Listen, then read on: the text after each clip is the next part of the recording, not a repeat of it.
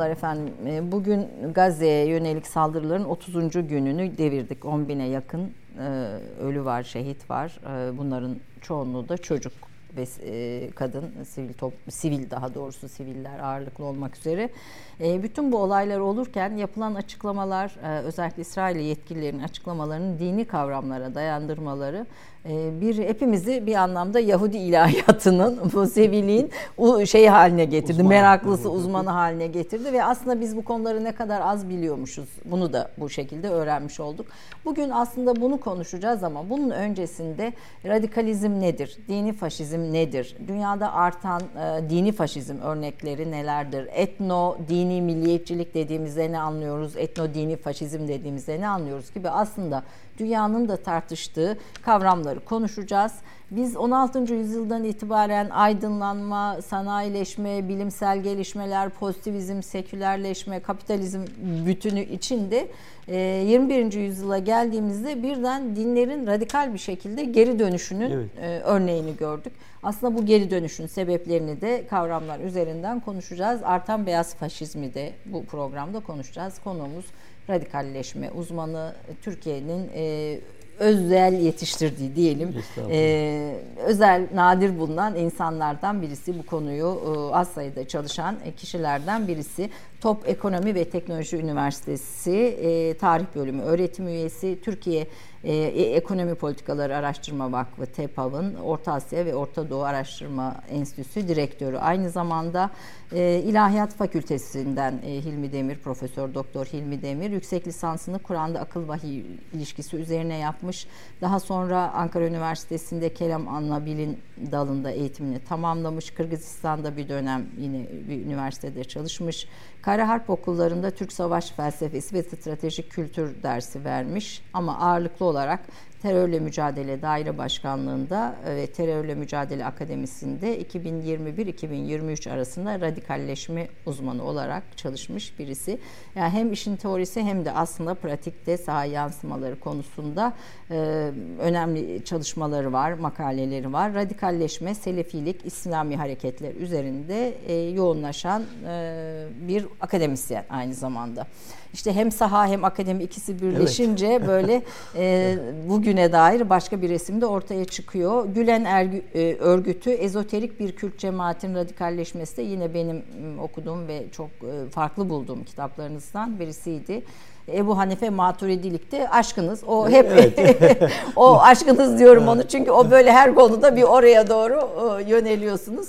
Bugün ben böyle o ontolojik varoluşumun e, e, temeli. Işte aşkınız dedim. O sizi sizi siz yapan unsur Ebu. Hanife ve Maturidilik. Aslında böyle sizi e, bunun üzerine konuşmak üzerine bir çağırmayı planlıyordum ama tüm bu İsrail ile ilgili gelişmeler e, ve yaşanan trajedi Ma maalesef. E, radikalleşmeyi, dini radikalleşmeyi bir devletin bin yıl önceden önceden e, ki verileri göstererek bir halkı yok etmesini, soykırıma uğratmasının e, gerekçelerini konuşmaya itti. Şimdi bence kavramlardan başlayalım. Tabii, Çünkü hay bizim hay. zihnimizde çorba, hepimizin karma karışık zihni. Neyi nasıl anlayacağız onu bir defa e, bilemiyoruz. Oradan buradan duyduklarımıza. Şimdi radikalleşme dediğimizde ne anlıyoruz? Buradan başlayalım hocam. Tabii e, radikalleşme aslına bakarsanız 2010 yılından itibaren e, dünya literatüründe hızla yükselen bir kavram.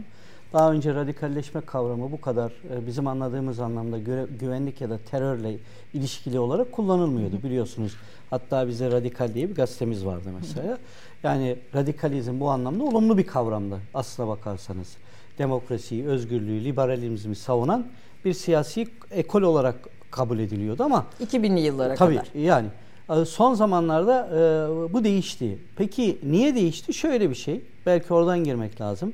Ee, yine bu konuda uzman e, Avrupa'da e, ciddi bir bilim adamı var. Peter Newman diye. E, kendisi bu radikalleşme, ekstremizm konusunda uzman birisidir. Onun çok önemli bir şey var. Diyor ki e, bizim için asıl önemli olan şey bomba patlamadan önce ne olduğunu anlamaktır diyor. Hı hı. Şimdi bir yerde bomba patlarsa biz buna terör eylemi diyoruz. Dolayısıyla bu kolluğun sorunudur. Hı hı. Ama peki bomba patlamadan önce ne olmuştu? Hı hı. Yani o canlı bomba dediğimiz birey, neler yaşamıştı ya da bir grup içerisinde e, nasıl bir dönüşüme uğramıştı. İşte radikalizm aslına bakarsanız bunları araştıran bir bilim dalı olarak doğdu. Daha çok e, 2000'den sonra için herhalde Tabii, akademide yer akademide bulmaya yer bulmaya başladı ama iki özellikle IŞİD'le birlikte ve yabancı terörist savaşçılarla birlikte çok arttı bu. Ha bazen bunun yerine biz mesela ekstremizm kavramını kullanıyoruz. İngiltere bunu kullanıyor Tabii aşırıcılık kadarıyla. kavramını Aşırıcılık kullanıyorlar. kullanıyor. Bazen şiddete varan aşırıcılık diye kullanıyorlar. Dolayısıyla bu terimler birbirlerinin yerine tercih ediliyor. Ama ne olursa olsun hepsinin ortak bir özelliği var. O da şu. Bir birey ya da grup nasıl oluyor da kendi toplumuna karşı şiddet kullanmayı meşrulaştırabiliyor? Yani ne oluyor buna? İşte bunu araştırdığımız zaman biz radikalizmle ilgilenmiş oluyoruz aslında.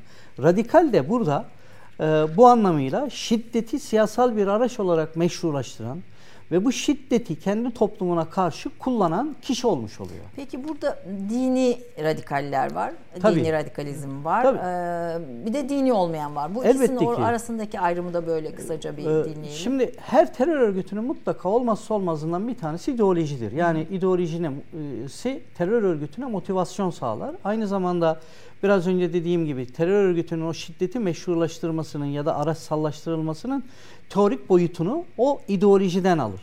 Şimdi ideolojilerine göre de biz aslında terör örgütlerini sınıflıyoruz. İşte eğer etnik e, ideolojisi söz konusuysa, ayrılıkçıysa o zaman ayrılıkçı terör örgütü diyoruz. Mesela PKK gibi düşünün. Eğer dini bir motivasyon varsa arkasında da bu sefer dini radikalizm diyoruz. Zaten sorunumuz şu. Son e, belki de e, hani o- 11 Eylül saldırısından sonra, El-Kaide'den sonra bütün dünya en fazla bu dini motivasyonlu terör örgütlerini konuşmak zorunda kaldı. O yüzden de e, dini radikalizm dediğimiz zaman ideolojisini dinden alan ya ve dini motivasyondan hareket eden örgütleri kastediyoruz. Ee, Siz öncelikle IŞİD üzerine çalışmaya başladınız. E, Selefilikle başladık Selefilikle aslında başladınız. ama e, benim e, hikayem aslına bakarsanız 11 Eylül'le başladı. Yani 11 Eylül'ü ben İlahiyat Fakültesi'nde o, o zaman e, şeydim e, Akademisyen. akademisyendim, asistandım. Daha yeni yardımcı doçent olacaktım. Televizyondan izledim 11 Eylül'ü. 11 Eylül olduğu günün e, ertesi gün e, bizim orada bir Diyanet Kitap Evimiz vardır. Meşhurdur. İşte e, e, Hitit Üniversitesi'nde Çorum'da gittiğimiz yer orasıdır. Orada emniyetten gelen ki onlar da yüksek lisansa başlamışlardı. Doktora yapıyordu. Arkadaşlarla oturduk. Bu 11 Eylül'ü konuşurken arkadaşlar dediler ki ya hocam e, bunu birisinin çalışması lazım. Bu meseleyi bir ilahiyatçının çalışması lazım. Ben dedim ki ya bak ben- niye çalışayım? Vallahi dediler bunu yapacak senden başka kimse yok. Bu, bu, bu, bu işe girişmek gerekiyor. O tarihlerde zaten biraz önce söylediniz. Ben e, Oş İlahiyat Fakültesine e, gittim. Kırgızistan Fergana bölgesi. Yani o meşhur terörün olduğu ana bölge. Oraya da e, gittiğimde işte önce dekan yardımcılığı, sonra bölüm başkanlığı falan yaptım ama her gelen bana ondan sonra ya El-Kaide'yi soruyordu ya oradaki örgütleri soruyordu bir ilahiyatçı olarak. Yani işte Hindistan kültürden geliyorlardı, Amerikan kültürden geliyorlardı. E, orası biliyorsunuz istihbarat örgütlerinin cirit attığı Cirit yerdi. Fergana Vadisi, Tabii evet. Fergana Vadisi. E, o zaman dedim ki karar verdim. Ya bu iş dedim e, bütün dünyaya saracak e, önemli bir mesele. E, her gelen de bana bunun hesabını soruyor. E, o yüzden yapacak bir şeyimiz yok. Dolayısıyla ilk öyle başlamıştım. El-Kaide ile ve- Tabii El-Kaide ile sonra Selefilik oldu. Sonra e, IŞİD üzerine ilk Türkiye'deki raporu e, ben yazmıştım. E, ondan sonra öyle devam etti.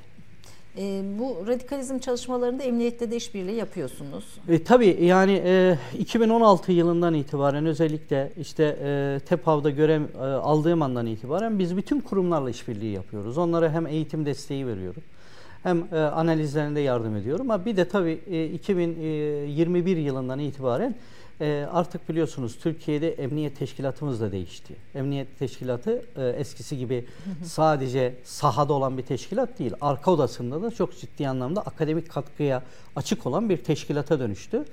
Terörle mücadele başkanlığı da öyle, da- e, daire başkanlığı da öyle. Onlar da e, TEMAK diye bir kurumları var. Terörle mücadele akademisi diye. Kendi anla- anlamlarıyla bir tür mutfak oluşturdular. E, o mutfağa da beni çağırdılar. Bu e, bir yönetmelik de oluyor ve Türkiye'de de ilk defa oldu. Yani ilk defa böyle bir akademisyen o mutfağa çağrıldı ve orada iki yıla yakın görev yapma imkanı buldum. E tabii o zaman da hem saha e, hem de e, teorik anlamıyla e, birbirimizi besledik diyelim. Besledi. Radikalizm tür sahada da radikalizm araştırmalarını, Türkiye'de radikalleşmenin araştırmalarını tabii. yaptınız. Türkiye'de e, durum nedir yani diğer şeylerle kıyasladığınızda? E, şimdi biz 2016'da ilk defa e, bütün Türkiye'yi tarayarak bir radikalizm araştırması yaptık yine TEPAV'dan. 2020'de tekrarladık onu. Yani 3-4 yıl arayla sürekli yapıyoruz ve Türkiye'deki değişimi gözlemlemeye çalışıyoruz aslında. Ee, tabii şöyle bir şey var. Ee, bunu kıyaslarken nereyle kıyasladığımıza bağlı bir şey ya da neyle kıyasladığımız. Şimdi Suriye iç savaşıyla yaklaşık 10 yıldan fazla meşgul olan bir ülkemiz var. Büyük bir sınırımız var. Göç alan e, e, bir Anadolu var. Bütün bunları kıyasladığınızda, bütün bunlara kıyasladığınızda biz Avrupa'dan ya da başka ülkelerden çok iyiyiz. Yani ama e, şu demek değil bu. Peki Türkiye'de radikalizm ya da radikalleşen gruplar yok mu? Sosyolojiler oluşmaya başlamadı mı? Elbette ki yani var ve yavaş yavaş bizde de oluşmaya başladı. E bunun başka yansımaları da oluyor biliyorsunuz. Hani Türkiye, Türkiye'de sadece değil siyasette de çok aşırı sağ dediğimiz gruplar oluşmaya başladı. Bunun tam karşıtı. Tabii bunun tam karşısında bunlar birbirini besliyor çünkü ve yavaş yavaş Türkiye'de bu bunu e, önemsemek lazım. O yüzden hani sürekli söylüyoruz. Radikalleşme çalışmaları. Tabii radikalleşme hem e, üniversitelerinin buna e, özel ilgi vermesi lazım. Hem akademinin ilgisi vermesi lazım. Biraz önce dedim ya biz neyi e, anlamaya çalışıyoruz Ayşe Hanım? Bomba patlamadan önce ne oldu? Bu sadece kolluğun görevi değil, polisin görevi değil. Türkiye'de maalesef iki şey birbirine çok karıştırılıyor. Birisi teröristle mücadele, birisi terörizmle mücadele. Hı Teröristle mücadele kolluğun görevidir. Ama terörizmle mücadele aslına bakarsanız hepimizin görevidir. Sivil toplumun görevidir, bak, akademinin. akademinin görevidir, e, farklı bakanlıkların görevidir, Diyanet İşleri'nin görevidir. Ama biz şöyle bir kolaycılığı yaşıyoruz Türkiye'de. E, bütün terörle ve terörizmle mücadeleyi kolluğa havale ediyoruz. Ama bunun karşısında öbür grup, e, öbür kurumlar maalesef buradan bir de stayişte bulunayım. Hem oradaki arkadaşlarım adına sorumluluk üstlerine almıyorlar. Yani mesela bizim henüz daha terörle mücadeleyi e, ciddi anlamda teorik olarak çalışacak bir enstitümüz yok Türkiye'de. Bağımsız bir enstitü Tabii yok. bağımsız bir enstitümüz yok. Ki e, bu kadar bulunduğumuz bölgenin de hassas bir e, bölge olduğunu, evet, hassas yani, bir konum olduğunu bir de bir anda bitecek bir şey değil yani. Biz bunu 30 40 yıl, 50 yıldır yaşıyoruz terörü zaten. Peki. Şimdi e, 21. yüzyılda radikal akımların güçlenmesiyle birlikte burada Selefiliği siz bir şey olarak koyuyorsunuz ama bir şimdi birazdan İsrail'deki dini e, radikalleşmeyi aslında biraz konuşacağız. E, ne oluyor? Sekülerleşme tezi de itibarsızlaştı diyorsunuz ve yok olmadı sekülerleşme ama din farklı bir şeye evet. evrildi. Başka başka bir yere evrildi 21. yüzyılda. Terör ve din arasında ilişki de yeni bir tanım bulmaya başladı. Din bir güvenlik sorunu olarak ortaya çıktı diyorsunuz. Bu e, önemli bir tespit. Hani dinin bir güvenlik sorunu olarak ortaya çıkması e, bu 21. yüzyılın herhalde en çok konuşacağımız e, kavramlarından birisi. Hindistan'da Hinduizmin içinden Müslümanlara yönelik şiddet, Myanmar'ı zaten biliyoruz Budist Müslümanlara yönelik Budist şiddeti. Pasivizm bir tür bir anlamda başka bir kisveye büründü. Şimdi ne oldu? Yani özellikle 21. yüzyılda ne oldu da bu ortaya çıktı? Bir bunu soruyorum. İki e, biz dini faşizm diye bir kavram kullanıyorsunuz. Özellikle etnik dini faşizm. Bunu İsrail içinde kullanıyorsunuz. İsrail'in şu anki politikası için. E, bunlar birdenbire mi ortaya çıktı? Yani 2000'de mi? Sonuçta İsrail 1946 hatta 1935'ten sonra bölgede etkin ve aslında bu yöntemleri de uyguluyordu. Ve onların da radikal akımları vardı. Biz niye bunu şimdi fark ettik? E, ve orada olan ne? Onu sorarak devam edelim. Tabii e, isterseniz dini radikalizm ya da dini şiddet neden arttı ve din nasıl oldu da e, terörün en önemli e, motivasyonlarından birine dönüştü. Yani bir güvenlik dünyada. sorunu haline geldi. Ya da bir güvenlik sorunu haline geldi. Şimdi tabii bu genel anlamda dünyadaki bütün küresel değişimle de çok bağlantılı bir şey. Hani biz bundan önce biliyorsunuz sol ya da sağ ideolojileri görüyorduk e, sahada. Ve sol ya da sağ ideolojilerin ikisi de aslına bakarsanız dini alanı görmezden geliyorlardı ve ötekileştiriyorlardı. Biz buna bir laiklik tezi ya da Jacoben laiklik tezi ya da sekülerleşme tezi olarak kabul ediyorduk. Fakat bu tezin en önemli şeylerden bir tanesi şuydu. Dünya modernleşecek. Bir müddet sonra da din görünmez olacak. Oysa din öyle bir şey değil. Yani din birdenbire onu ortaya çıkmış da bir şey değil. İnsanın en önemli varoluşsal temel arayışlarının bir e, ona cevabı. cevabı. Ontolojik diyorsun. Ontolojik bir şey. E, dolayısıyla şimdi dinin bu görünmezliği, tezi kaybolmaya başladı. Ve bundan sonra dini grupların ve dini alanın daha da yükselişine e, şahit olduk biz. O süreçte de dünyada özellikle biz bunu 1980'den itibaren iki tane önemli iş şey oldu. Neydi o? Birincisi 79 İran devrimi. Devrim, evet. E, tabii bir tanesi de Afganistan Savaşı. Hı. Şimdi bu ikisi de dünyadaki genel siyasal dini hareketlere ivme kazandırdı ve bunların radikalleşmesini tetikledi diyebiliriz. Çünkü bu zamana kadar din e, genelde toplumsal taleplerini o toplumun içerisindeki demokratik süreçlerle arıyordu. Yani daha e, pasifist bir şeyle. Aslında daha hani pasifist mi diyelim yoksa daha siyasal da aslına bakarsanız. Yani Türkiye'deki milli görüşü düşünün. Ya da e, Mısır'daki Müslüman kardeşleri düşünün. E, seçime giriyorlardı. Demokratik yollarla değil mi? İslam dini taleplerini ifade ediyorlardı. E, ama kesinlikle silaha başvurmuyorlardı ya da e, cihadı öncelemiyorlardı. Şimdi e, hem İran devrimi hem de Afganistan savaşı e, şu e, özellikle mesela El-Kaide'nin kuruşunda bu çok önemlidir. E, şu fikri ortaya attı. İslam dünyasında eğer biz bir değişim talebi yaratacaksak bu değişim talebi silahsız olmaz. Yani mutlaka silah kullanmamız lazım. Hatta bunu şeyde de almak lazım. Ee, orada da bence hata yapıyoruz. İşte El-Kaide'nin mesela e, Tanzimül Gaide fil cihat diyoruz. Oradaki kaideyi Türkiye'de çok yanlış çeviriyorlar. Aslında şu demektir. Cihadın öncü grubu demektir. Bu e, bir yerde aslına bakarsanız sosyalist düşündüğü öncü partiye çok benzer. Yani değişim ancak devrimli olur. O devrimde cihatlı olur. Şimdi bu tuttu. Bütün dünyada tuttu. Tabii böyle bir silahlı ekibin de Afganistan Savaşı'nda yetiştirilmesi, Amerika'nın buna destek vermesi, bütün dünyanın e, bir, bu işin içine girmesi gibi faktörler. Ve 11 Eylül gibi e, çok önemli bir e, süreci e, tetikledi bu süreç. Ve 11 Eylül'den sonra özellikle bu markalaştı. Bütün dünyada markalaştı. Yani artık insanlar yavaş yavaş toplumsal taleplerini e, silahsız e, hiçbir şekilde başaramayacakları iddiasını önemsemeye başladılar ve bu karşılık buldu. Toplumlarda da karşılık buldu. Tabii bir başka şey daha yaşandı bütün dünyada. İstihbarat ee, örgütleri de tabii bunu e, elbette ki yani küresel ölçekte rekabette bu çok kullanışlı bir aparata dönüştü. Siz bir coğrafyayı istikrarsızlaştırmak istiyorsanız ya da bir devleti istikrarsız istiyorsanız e, onun içerisinde bu tür radikal örgütleri özellikle de dini radikal örgütleri destekleyerek çok rahatlıkla e, o sahayı kontrol edebilirsiniz. Şimdi bu bir kullanışlı para. Bir başka şey daha var dünyada hatırlayalım. Aslına bakarsanız ideolojinin ölümünü konuştuk biz. Hı hı. Niye öldü ideolojiler? Sol ideoloji öldü dünyada. E, kapitalizm krize girdi. Yani şu anda bütün ekonomik dünyada kriz. ekonomik Aslında 80'den beri gelen büyük bir ekonomik kriz ekonomik var. Ekonomik kriz var ve bu dünyada atlatılamadı. E şimdi büyük ideolojiler öldüğü zaman, büyük anlatılar öldüğü zaman onun yerini dolduracak yeni anlatılara ihtiyaç var. Ve dini radikalizm bu yeni e, anlatının oldukça önemli aparatlarından birisi haline geldi. Ve biz bunu her yerde arttığını görüyoruz artık. Bu sadece bize has bir şey değil. Onu da söyleyeyim çünkü bu da yanlış bir şey. Özellikle 11 Eylül'den itibaren bize İslami Müslüman, ya da Müslüman, eşittir tabii, İslam. Sünni terör örgütlerini konuştuk. Bir daha önce mesela e, İran içinde bunu konuşuyorduk. Hizbullah gibi. Ama e, son zamanlarda unutuldu bu. Özellikle DAEŞ'in ortaya çıkışıyla birlikte. Hep Sünni. Oysa öyle değil.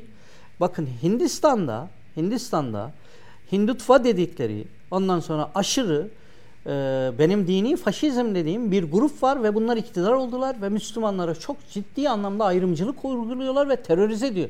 Terör e, şeyleri uyguluyorlar. İnsanları e, evlerinden ediyorlar. E, sokaktaki Müslümanlara saldırıyorlar. idamla yargılıyorlar. Müslüman kadınların Hindistanlı bir herhangi birisiyle evlenmesini ya da bir Hintlinin din değiştirmesini yasaklıyorlar. Biz bunu Hindu milliyetçiliği başlığı altında görüyoruz ama aslında bu böyle değil bir radikalleşme diyorsunuz. Elbette ki Hindi milliyetçiliği dediğiniz zaman aslında bakarsanız benim kanaatim o Batı e, var olan olguyu hafifletiyor. Biraz da biliyorsunuz milliyetçilik modern ve ulus devletin en önemli araçlarından bir tanesi. Dolayısıyla sanki şöyle bir şey yapıyor Batı dünyası. Ya bu Hindistan'ın hakkıymış gibi. Yani Hindistan modernleşmesinin bir e, septomu bu. Dolayısıyla e, Hindu milliyetçiliği dediğimiz zaman bunu hafifletiyorsunuz. Ama bu Hindu milliyetçiliği değil. Bu düpedüz bir aslına bakarsanız dini faşizm. Aynısını Myanmar'da gördük. Tabi Budistlerin e, yani Budist rahipler ellerinde e, sopalarla, sopalarla kılıçlarla, evet. kılıçlarla Müslüman kafası kestiler. Kim o? Budist rahip. Bak Budizm diyoruz. Yani o kadar mistik değil mi? Ve o kadar pasifist. Bir pasifist. Dünyadan elini eteğini çekmiş. Efendime söyleyeyim hani bizdeki gibi bir lokma bir hırkayla yaşayan Budist rahipler bile Müslüman avına çıktılar. Nasıl bir dünyadan geçtiğimizi bence en önemli ifadesi bu. Dolayısıyla bu bizde olmuyor sadece.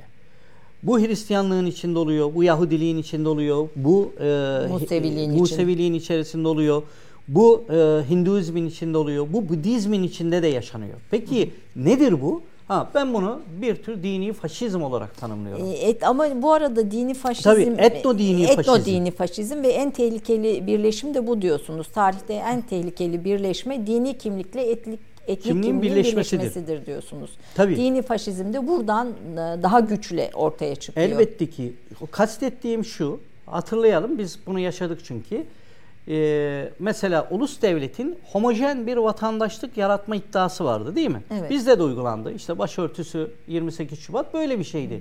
Yani Jacoben, e, laik bir kesim aslında homojen bir toplum yaratmak Daha istiyordu. Daha doğrusu baştan beri gelen o homojen gelen, toplum yaratma idealinin sekteye uğramaması içindi diyelim. Yani Evet o sürecin bir devamıydı. devamıydı. Şimdi e, ama biz diyorduk ki mesela değil mi modernleşme dediğimiz şey aslında çok kültürlülük gerektirir. Dolayısıyla e, eğer bir ulus devlet inşa edeceksek bile, bir milli devlet inşa edeceksek bile bunun içerisinde çok kültürlülük olmak zorundadır. Homojen vatandaşlık aslında bir tür totaliter rejimdir. Yukarıdan baskı rejimidir. Şimdi bakın ne oluyor? Şimdi o e, homojen vatandaşlığa din etiketi et, et, ekleniyor yeni dünyada. Şimdi mesela Hindistan ya da İsrail ya da e, Myanmar'daki bütün mesele şu. Diyorlar ki bu ulus devlet hem etnik bir homojeniteye sahip olmalı hem de dini bir homojeniteye sahip olmalı. Yani bu Hindistan Hintlilerindir. Şimdi Hintliler Hindu Hintli, Hindu Hintlilerindir. Yani burada seküler laik Hintliler de değil.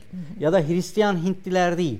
Ayrıcalıklı olan bir sınıf devleti ele geçiriyor ve o devlete bir vatandaşlık elbisesi giydiriyor. Hı hı. Şimdi bunun birçok karakter özellikleri var.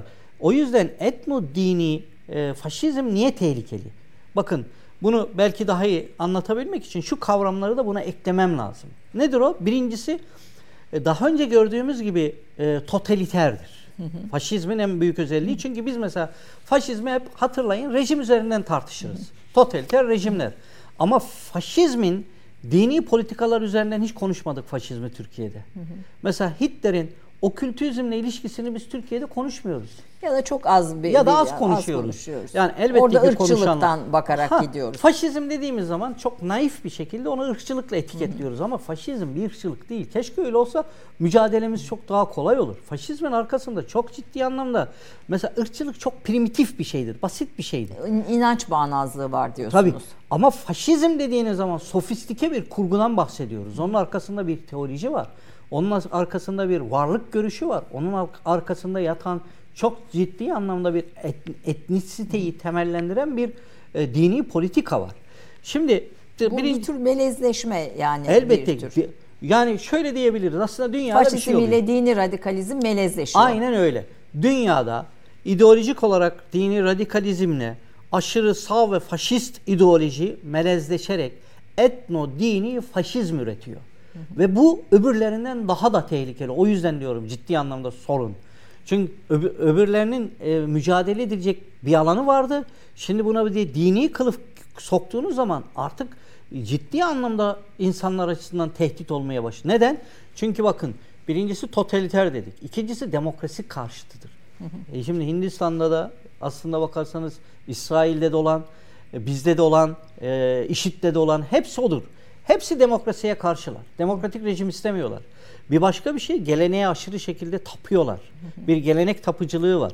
Homojen bir toplum istiyorlar. Belki konuşacağız. En önemlisi de şu apolik, apokaliptik inançlara sahip. Yani kıyametçi yani kıyametçi inançlar. Tabii kıyametçi inançlara sahip. Yani Yahudilerin, Musevilerin Tanrı'yı kıyamette zorlamak, evangelistlerin yine Aynen. aynı şekilde. İşte Hinduizm'de de var. Şimdi normalde kas sistemi değil mi? Yani e, doğuyorsunuz. E, daha iyi, iyi bir e, bulunduğunuz sistemin kas sistemi içerisindeki ahlaki olgunluğu, kemali eriştirirseniz daha iyi bir sınıfa atlayarak geri doğabilirsiniz. Ama Hindutva dediğimiz Hint milliyetçiliği onu demiyor sadece. Kurtuluşun kurtuluşun bu devlette siyasal aktörde içinde içkin olduğunu iddia ediyor. Yani o kas sisteminin içerisine bir de diyor ki siz Hindutva'nın yani Hindu milliyetçiliğinin, Hindu faşizminin ilkelerine uyduğunuz zaman kurtulursunuz diyor. Şimdi bu bambaşka bir. Bir başka şey ötekileştiriyor ve şeytanlaştırıyor. Kendinden olmayanı. O yüzden dedim homo, homojenleştiriyor. Şimdi mesela bir örnek vereyim daha iyi anlaşılsın. E, belki izleyiciler Oradan da reklama gidelim mi? Tamam. Ee, daha iyi anlar. Şimdi eskiden mesela düşmanlaştırıyorduk değil mi? Düşmanımız vardı. Öteki evet. Öteki bizim düşmanımızdı. E, düşmanımızı yendiğimiz zaman rahatlıyorduk. Şimdi düşman değil. Bakın şeytan. Öteki şeytanlaşıyor. Şeytan yok edilmesi gereken bir şey. Bir arada bulunamayız. Şimdi bazen olur ki hani bir maç düşünür, rakibiniz var. Yenmişsinizdir. Yendikten sonra ne yapıyorsunuz? Beraber kutlama yapabilirsiniz. Şeytanla kutlama yapamam. El bile sıkışamam. Anlaşma bile yapamam. Şeytan yok edilmesi gereken bir şey. Dolayısıyla bu mesela çok tehlikeli, tehlikeli bir şey. Tehlikeli bir şey. Bir reklam arası verelim kısa. Ondan sonra İsrail bu şeytanlaştırmayı nasıl yapıyor Tabii. sorusuyla devam edelim. Kısa bir reklam arasından sonra buradayız.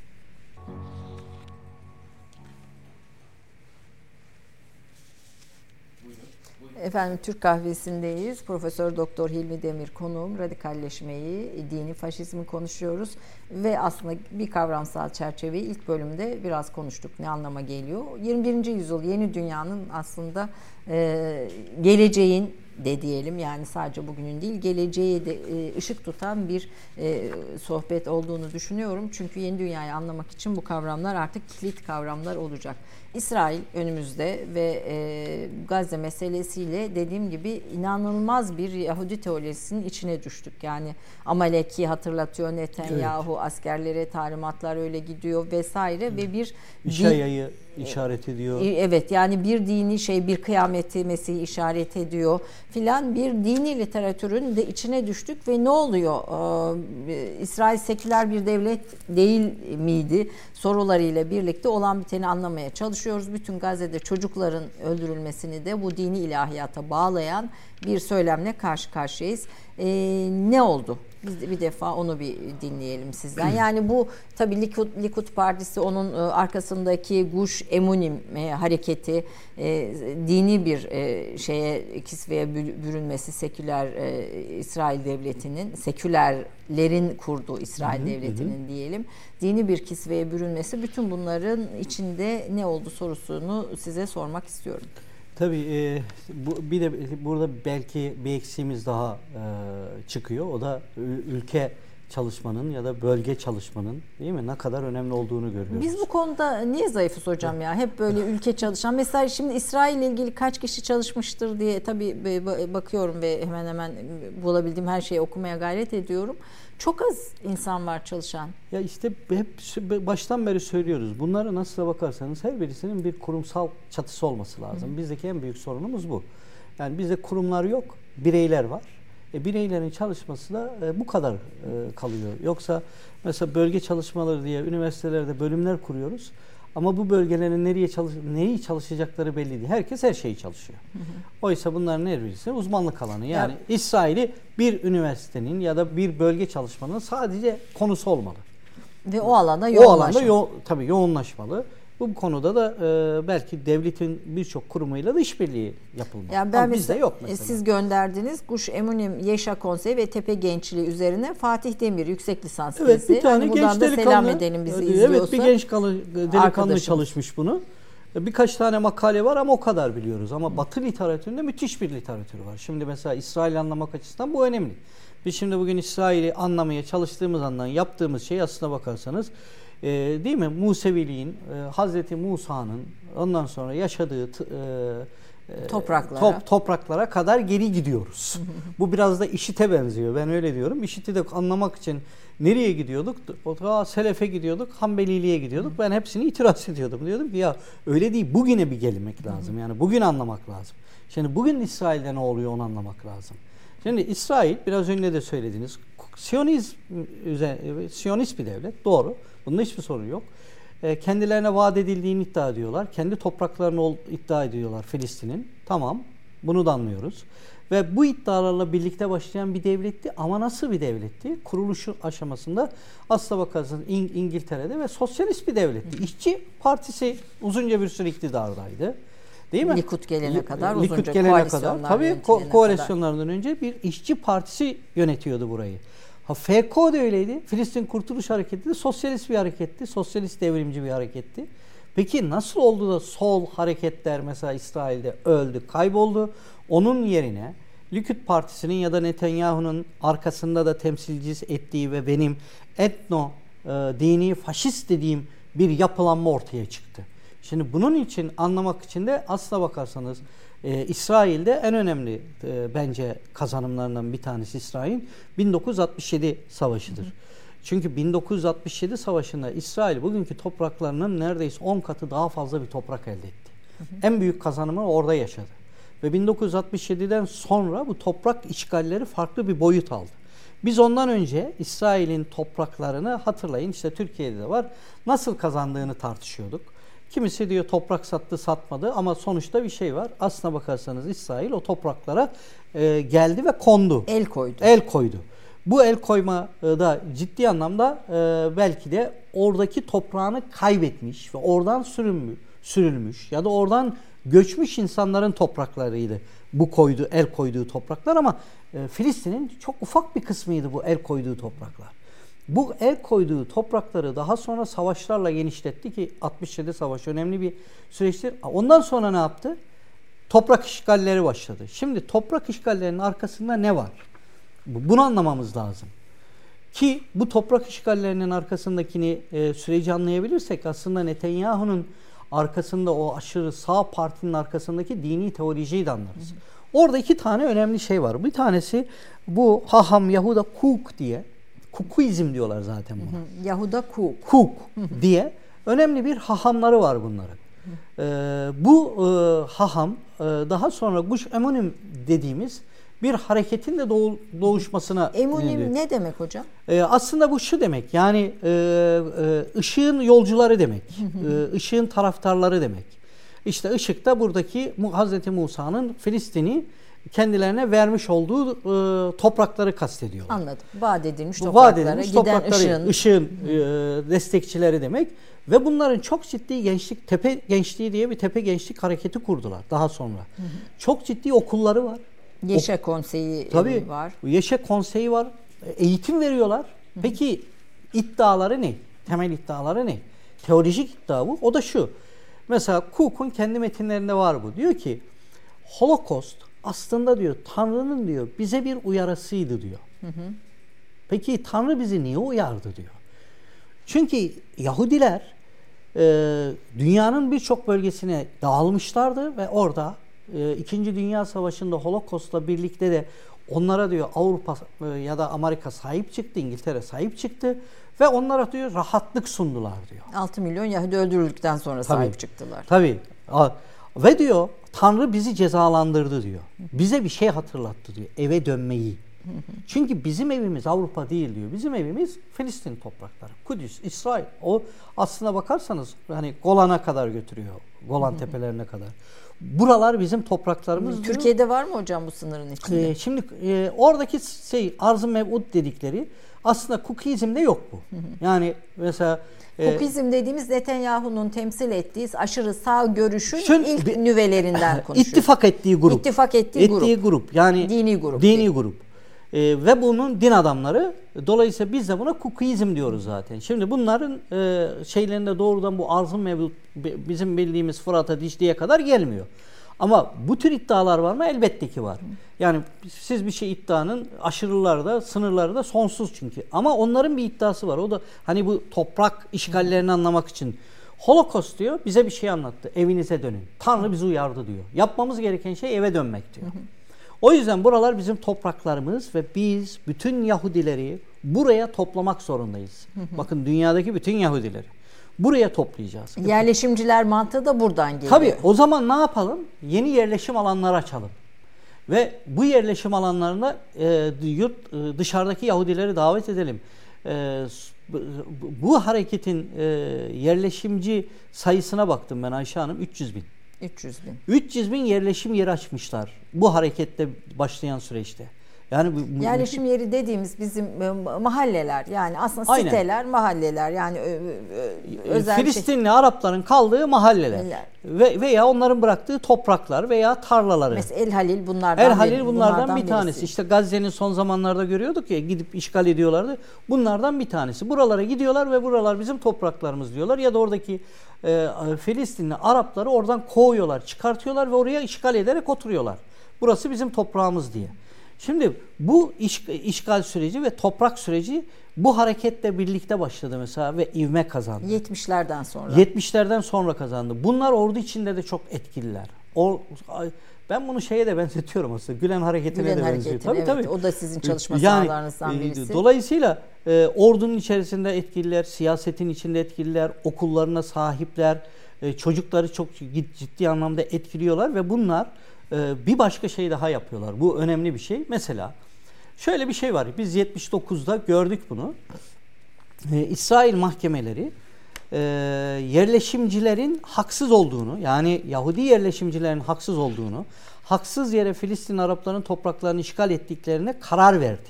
Ve bu- bunların bu topraktan çıkarılmasını e, söyledi. Bazen de televizyonlarda görürsünüz. Hani Yahudi o dindarlar, hahamlar e, Direnirler. direnirler yerleşim yerinden çıkmaya. Şimdi diyor ki e, bu Guş Emunim hareketi e, İsrail diyor layık bir ülke. Bizim ya- yasalarımız diyor biz Tanrı'ya uymakla mükellefiz. Dolayısıyla biz demokrasiye ya da layık ilkelere ve onun yasalarına uymak zorunda değiliz. Yani bir şeye benziyor aslında bu bizdeki tağut. Yani onlar da İsrail devletini tağut görüyorlar. Dolayısıyla biz demokrasiyi reddediyoruz. Tanrı bize bu toprakları verdi ve bu topraklarda ev sahibi olmamızı istiyor. O halde diyorlar demokrasinin verdiği hiçbir kararı tanımıyoruz. Yani İsrail hükümetinin mahkemelerinin verdiği kararı tanımıyoruz. Şimdi hatırlayın Netanyahu son dönemde yargı paketindeki değişikliklerle de çok ciddi anlamda Tabii adalet eleştiriliyordu e, konusunda bir gösteriler bir gösteriler Tel konusunda e, eleştiriyor. Aslında bu eleştirinin arkasında bir başka bir şey var. Netanyahu ne yapmak istiyordu? Yargının yerleşimcilerin aleyhine verdiği kararları da manipüle etmek amacındaydı. Çünkü Netanyahu bu hareketin en sağında ve en aşırı noktasında gözüküyor. O yüzden şimdi bu hareketin aslında tam da dediğimiz şey ne istiyor? Homojen, Yani burada şunun altını tekrar çizelim. Sizin notlarınızdan da okuduğum kadarıyla Siyonizmin de kendi içinde Siyonizmde bir savaşı var. Biz bunları aşırı dini Siyonistler olarak Aynen tanımlıyoruz. öyle. Ya da benim ihtimalle etno dini faşist, faşist e, ekip. e, ne tabii, kadardır e, bunların toplam İsrail toplumu içinde oranı? Aslında çok büyük değil. Yani eğer Likud'un aldığı oylara falan etkiye de bakarsanız ki bunların hepsi bunlardan değil. %30 falan. Ha bunlar da bütün e, İsrail'deki e, genel anlamıyla o oy oranları e, kendi partileri de olmak üzere %10, %15, %20 Peki değil. me- mesela e, Netanyahu niye mesela bir Amelek'i hatırlattı e, bütün şeyleri orduya Amelek'i hatırlattı? Şimdi biraz önce söylediğim gibi Netanyahu'nun yapmak istediği şey temelde Filistin özerk bir devletinin varlığını kabul etmemek. Bu Guş Eminim hareketi de bu. Yani bunlar mesela biz diyoruz ya iki e, devletli bir çözüm olsun. Hı hı. Bu hareket diyor ki biz asla Filistinlileri kabul etmeyiz. Filistin hı hı. devletini hiç kabul etmeyiz. Yani bu İzak Rabin'in suikasti de bunlar tabii, düzenledi. Tabii Çünkü tabii. Oslo Nobel, görüşme, Oslo, tabii, görüşmeleri Oslo görüşmeleri Oslo görüşmeleri oldu diye e, İzak Rabin'e e, suikast düzenliğe kadar aşırı gittiler. Birçok e, terör faaliyetleri var e, İsrail'de düzenledikleri. Müslümanlara yönelik camileri. Bu El Halil Camisi'ndeki bombalamadan evet. tutun da. Şimdi dolayısıyla şimdi Mescid-i Aksa'yı da havaya uçurmak gibi bir şeyleri var, hedefleri var. Hedefleri var. Kadarıyla. Çünkü amaçları şu. Mescid-i Aksa havaya uçurulursa bu e, ciddi bir Mehdi'nin ya da onların anlamıyla Mesih'in dönüşünü tetikleyecek bir kozmik savaşa evrilecek.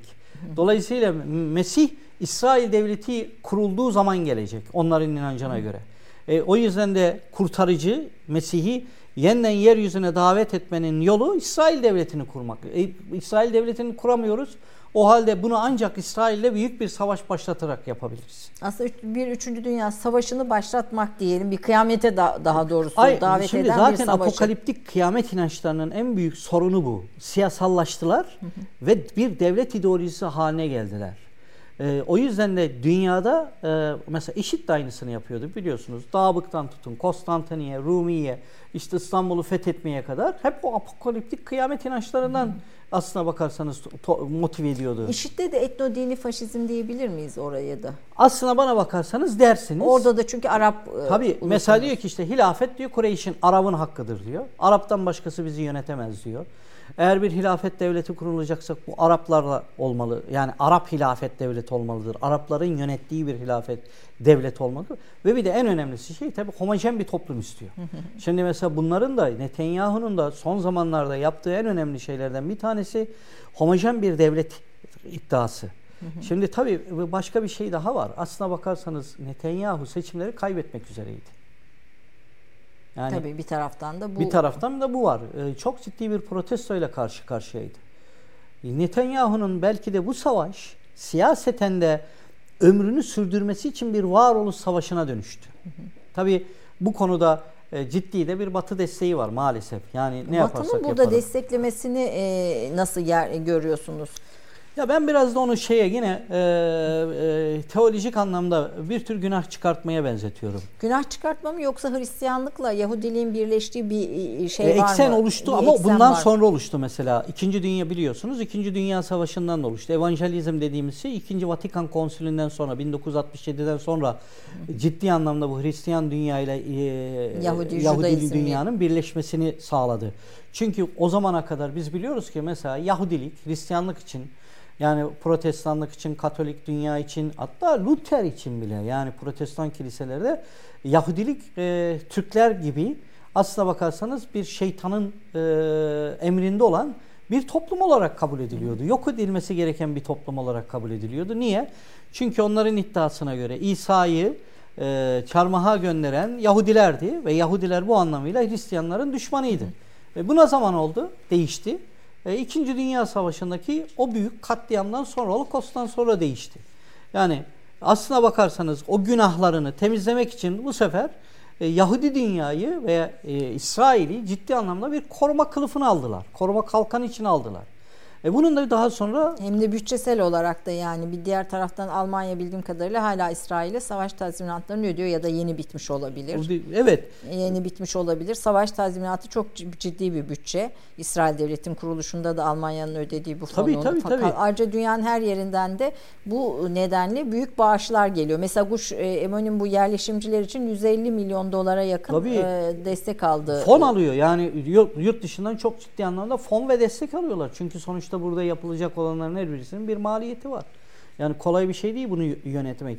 E, Batı dünyasının Hristiyanlığa, pardon Yahudiliğe bakışı bu anlamıyla aslında böyle başladı ama daha sonra teolojik bir e, birleşme. birleşme söz konusu oldu. O da şu, e, e, Tevrat e, İncil'in bir parçası kabul edilmiyordu. Kutsal bir metin olarak görünmüyordu.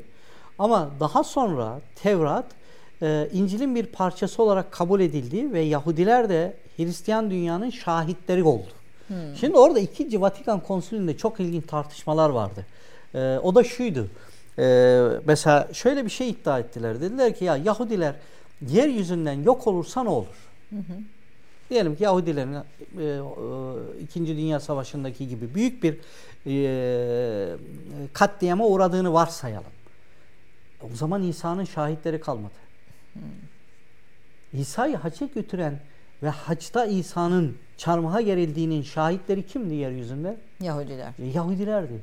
Burada birleşme başlıyor. Aynen öyle. Yahudiler olmazsa Hristiyanlığın şahitleri kaybolur.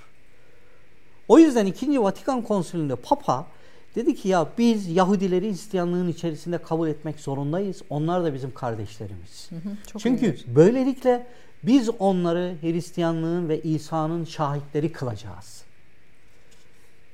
Yani çok müthiş bence müthiş, müthiş bir, bir operasyon. Müthiş bir operasyon yani. yani. Bence de müthiş bir operasyon. Teolojileri birbirine Tabii, monte eden müthiş bir müthiş operasyon. bir operasyon. Yoksa ondan önce mesela biliyorsunuz Yahudi dünya İslam dünyasındaki rahat ettiği kadar hiçbir şekilde Hristiyan dünyasında Yahu tabii, rahat tabii, etmedi. yani bütün ıı, antisemitik şeyler Hristiyan dünyasında. E, yani veba şey salgını şey onlardan gelir diye yok ederler.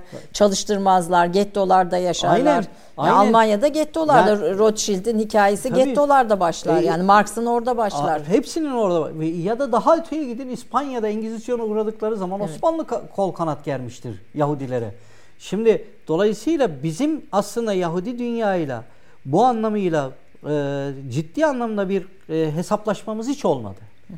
Fakat Batı dünyası bu hesaplaşmayı 2. Vatikan Konsülü'nden itibaren çok operasyonel bir hale getirdiği ve kendisi teolojik olarak da Yahudiliği içkinleşti. Kendi içine aldı aslına bakarsanız. Böylelikle bu dünyayı bu sefer İslam dünyasının karşısına kullanmaya başladı. Yani İsrail bu anlamıyla e, neyi sağlıyor?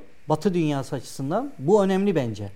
Şimdi biz her İsrail Filistin çatışmasında Orta Doğu'da yeni bir kriz ve istikrarsızlık yaşıyoruz. Hı hı. Bu Orta Doğu'nun kalkınmasının önündeki en büyük engellerden bir tanesi. Yani bugün eğer bir Orta Doğu'dan bahsediyorsak, Orta Doğu'da henüz daha uluslaşamamış e, devletlerden bahsediyorsak, Orta Kendi Doğu üretimini oluşturamamış. Tabii, yani e, petrol gelirlerine rağmen kendi üretimini, sanayisini, silah endüstrisini oluşturamamış devletlerden bahsediyorsak bunun en önemli nedenlerden bir tanesi İsrail-Filistin krizidir. Ve bu her kriz Orta Doğu'yu biraz daha aşağı çekiyor. Ve böylelikle aslına bakarsanız küresel dünya Yahudiler ya da Filistin sorunuyla birlikte İslam dünyasının bir araya toparlanmasını ve bir araya gelmesini engelliyor. Sürekli bu krizi biz yaşıyoruz çünkü Batı dünyası yaşamıyor.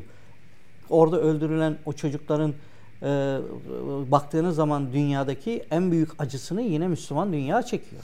E, bu çocuk öldürme, embriyoları, anne karnındaki embriyolar, embriyoları bir öldürme bir emir bildiğim kadarıyla. E, evet, Amerika e, diye geçiyor biliyorsunuz evet. e, bu metin e, ve orada e, Amerikler e, Hristiyan e, şöyle Yahudilerin Filistin'deyken mücadele ettiği bir topluluk. Amalik toplumu. Amalik toplumu. E, bunlar Hristiyanlar e, şeyde e, Yahudilerle sürekli karşı karşıya gelmişler. Bazen e, Yahudilere karşı da çok büyük zulümler. Ama bin, bin yıl önceden söz ediyoruz. Tabii tabii. Yani, yani bütün bunların hepsi bin yıl önceki hikayeler. Aynen öyle. Biraz da bu şeye benziyor. Hani e, bizim temel e, bir Yahudi'yi bulmuş. Ondan ula vuracağım seni demiş. Hı. Demiş ki benden ne istiyorsun? Niye vuruyorsun beni? E demiş siz İsa'yı demiş gambazlamışsınız. İsa'yı e demiş bin, e, ben yeni duydum. bu da böyle yani şimdi bu, bunların hepsi bin yılın hikayesi. Ama e, Amerik toplumunun Müslümanlarla falan da bir alakası yok. Yani pagan dönemi pa, ait. Pagan, pagan dönemine, dönemine ait. ait. Roma'da e, bir topluluk e, ve Yahudilere ciddi anlamda zulmetmişler. Bunun üzerine Yahudiler de Tevrat'ta Amerik toplumunun e, tamamen kılıçtan geçirilmesini ve yok edilerek bu öcün alınacağı tanrısal bir vaat olarak onlara sunulmuş. Orada var. Diyor ki bütün çocukları anne karnındaki çocukları da dahil olmak üzere dahil e, tabii dahil olmak üzere kılıçtan geçireceğim. Hmm. Şimdi bu Tanrı'nın bir vaadi olarak e, anılıyor. Ve Amalek'i hatırlatırken de bunu hatırlatıyor. Yani ama e, şimdi e, Filistinli Yahudiler Amelik değil. E, ve yine aynı şekilde Filistinli Araplar da Amelik toplumu değil. Filistinli Araplar Yahudilerin çocuklarını falan öldürmediler. Böyle bir dünya yok. Ama maalesef biraz önce dedik dedik ya çatışmalar dini, teolojik ve kozmik savaşa evrildiği zaman artık rasyonelite oradan kalkıyor. E, bu arada bir, bir, tekrar bir reklam arasına geçeceğim. Biraz beyaz faşizmi de konuşmak istiyorum. E, bir de sosyal medyada bu işin e, beyaz faşizmin bir ağı var. O ağı da biraz oradan konuşmak istiyorum ama e, bu e, Guş Eminim hareketi içinde e, tepe gençliği diye gençliğin önemli olduğunu söylemiştiniz. Ben de e, e, Filistin'e gittiğimde bu e, ara yerleşimcileri yakın bölgelerde gençlerin kamp yaptıklarına denk gelmiştim. 2-3 kere görüp tabii, ve dikkatimi tabii. çekmişti. Ya bunlar ne böyle daha e, bir de yeşil olmayan bölgeler, daha çölümsü bölgelerde bu gençler ne belli? İşte dini kipaları falan var başlarında. E, bu tepe gençliği şimdi sizin notlarınızı okuyunca oradan o resimle birleşti. Tepe gençliği oradaki yerleşim yerlerinin e, Amona mobil yerleşkesi hı hı. dediğiniz şey yerleşim yerlerinin bu fanatik diyeceğim radikal Tabii. Yahudiler tarafından doldurulmasını sağlayan bir öncü gençlik hareketi. Öncü gençlik hareketi ama bir şey daha var bu gençlik hareketi ordunun içinde de çok etkin. Bunlar mesela ben bu mobil yerleşkeleri gördüm. E, topraklarda kurdukları mobil yerleşkeler vasıtasıyla Yahudi hakimiyetinin güçlendirileceğine Tabii. inanıyorlar. Ve çok fanatikler. Siz o belki fanatizmi orada e şöyle, görmüşsünüzdür. E, silah mesela ben e, silah taşırlar, silah, silah eğitim alırlar. Yanınızdan geçerken başörtülüyüm diye mesela yere tükürüyorlar falan hiçbir şey yapmadıkları Aynı. zaman böyle. Hah. İşte mesela televizyonda falan da vardır. O mesela silahlı gençlik grupları yetiştiriyorlar. Ee, küçük yaşta çocuklara silah eğitim alıyorlar. Bunların bir birçoğu bu gençlik hareketinden gelme. Ee, ve orduya gönüllü olarak bunlar hemen anında yazılırlar ve asker olurlar. Hı hı. Şimdi biliyorsunuz e, İsrail mesela e, herkes e, İsrail'de e, asker alınır ve savaş eğitim alır ama bunlar e, sadece askeri savaş e, şeye orduya yazılmadan önce e, silahlı eğitim alıyorlar. Hı hı. En önemli özellikleri bu. Bir de tabii ordunun içerisinde e, şöyle bir iddiaları var bunların. Biz diyorlar e, şeye bağlı değiliz. İsrail e, demokratik veya layık İsrail devletine bağlı değiliz. Biz Tanrı'ya bağlıyız. Dolayısıyla e, emirleri de ancak ondan alırız. Hı. Şimdi böyle de bir sıkıntısı var İsrail. E, Tepe Gençli Noir ha, ha, Hakvat Vaot nasıl okunuyor hocam o?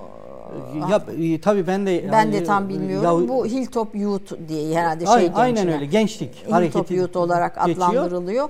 E, bu e, Hazreti Yuşa'nın yöntemini mücadelelerdeki en etkin yöntem olarak kullanıyorlar. Bu mobil yerleşkeler e, ve e, bunların eseri diğer taraftan da yabancıların kadın, yaşlı, hasta, çocuk demeden güç kullanılarak öldürülmesi, mallarının yakılarak imha edilmesi gerektiği kanısındalar.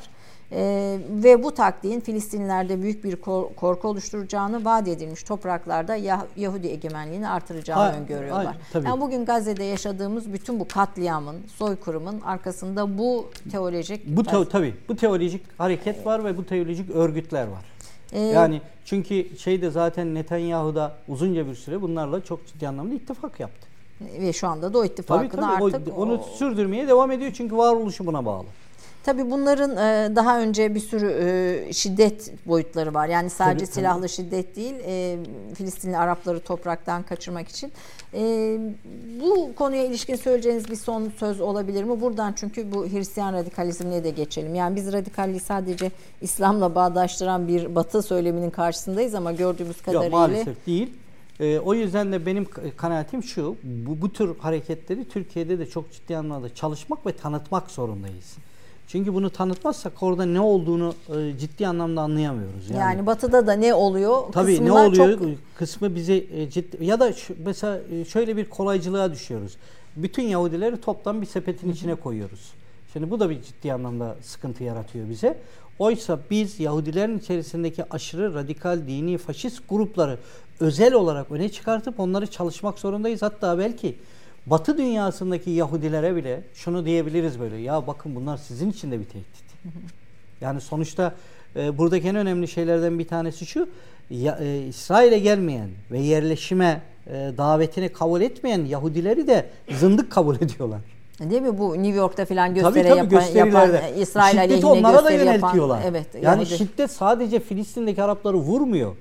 Bunu reddeden Yahudileri de vuruyor ve vuracak da. Daha da sertleşecek. Yani etnik dini faşist bir şeyin anlayışın e, gücünü teolojik bir takım yorumlardan alan anlayışın bugün Gazze'deki katliamını dünya seyrediyor ve ne yazık ki buna da destek maalesef, veriyor. Maalesef. Maalesef. Yani hem destek veriyor hem de bu süreci durdurmak için gereken adımları atmıyor. Evet. Yani. O, belki o yüzden Batı'nın kendi içindeki faşist şeyi e, düşünceyi de konuşmak Tabii. anlamlı. Kısa bir reklam arasından sonra İlmi Demir Hoca'yla bu sefer Batı'da yükselen Hristiyan faşizmin aslında e, Hristiyanla faşizmin birleştiği e, o yapıyı biraz konuşalım. Bugünü sokak hareketlerini, sosyal medyanın yönlendirici rolünü, dijital liderleri buna da çok kısa değinmeye çalışacağız. Kısa bir reklam arasından sonra bekliyoruz efendim.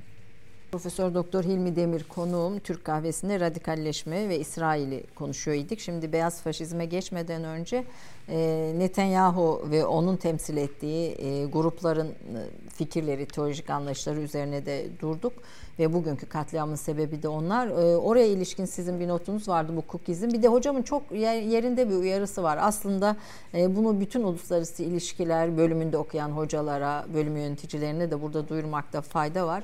Diyor ki İlmi Demir Hoca biz e, El-Kaide'yi okutuyoruz uluslararası ilişkilerde ama işte ne Guş Enonim veya diğer radikal örgütler, Yahudilik tarihi bütün bunlara ilişkin oluşmuş hiçbir şeyi okutmuyoruz Maalesef derslerde. yani e, terör, terör e, örgütlerini okuturken mesela bunlara değinmiyoruz. Hep biz dini radikalizm dediğimiz zaman aklımız İslam geliyor. Nedense. Bu batı çeviri eserler olduğu Tabii. için olabilir mi hocam ya, bu? Elbette ki onlar ama Türkiye'de maalesef Türkiye için yazılan kitapların da temel sorunu bu.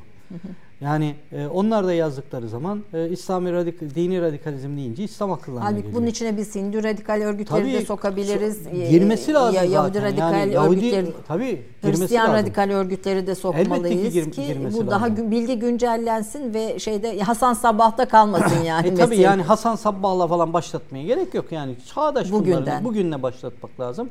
E, tabii bir de dünyayı anlarlar çocuklar. Yani mesela şimdi İsrail'de ne oluyor? Ya da Netanyahu'yu bu kadar azdıran şey ne? bu kadar öfkelendiren, değil mi? Bu kadar vahşice saldırmasına neden olan gerekçeler neler? Şimdi bunu anlamak için bu, bu burayı anlamak lazım. Ya bir de Batı'ya söz söylerken hani biraz önce dediniz liberal Yahudileri de tehdit ediyor bu bu e, anlayış. Yani be, be, farklı dindar Yahudileri de tehdit ediyor.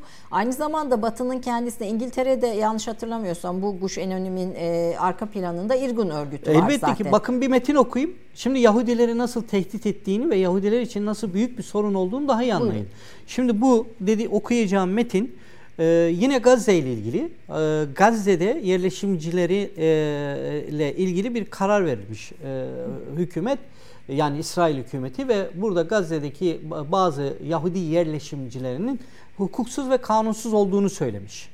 Mesela. Şimdi 2006'da e, boşaltıldı Gazze. Ha. Yahudi yerleşimciler evet, oradan boşalt, çıktı, çıktı ve buna tepkiler hala, hala sürüyor. İşte o 2006 yılında bu Gazze'den Yahudi yerleşimciler çıkınca ve çıktıktan sonra e, Guş e, Katif diye e, yine bu Kukizmin hahamlarının devamı var.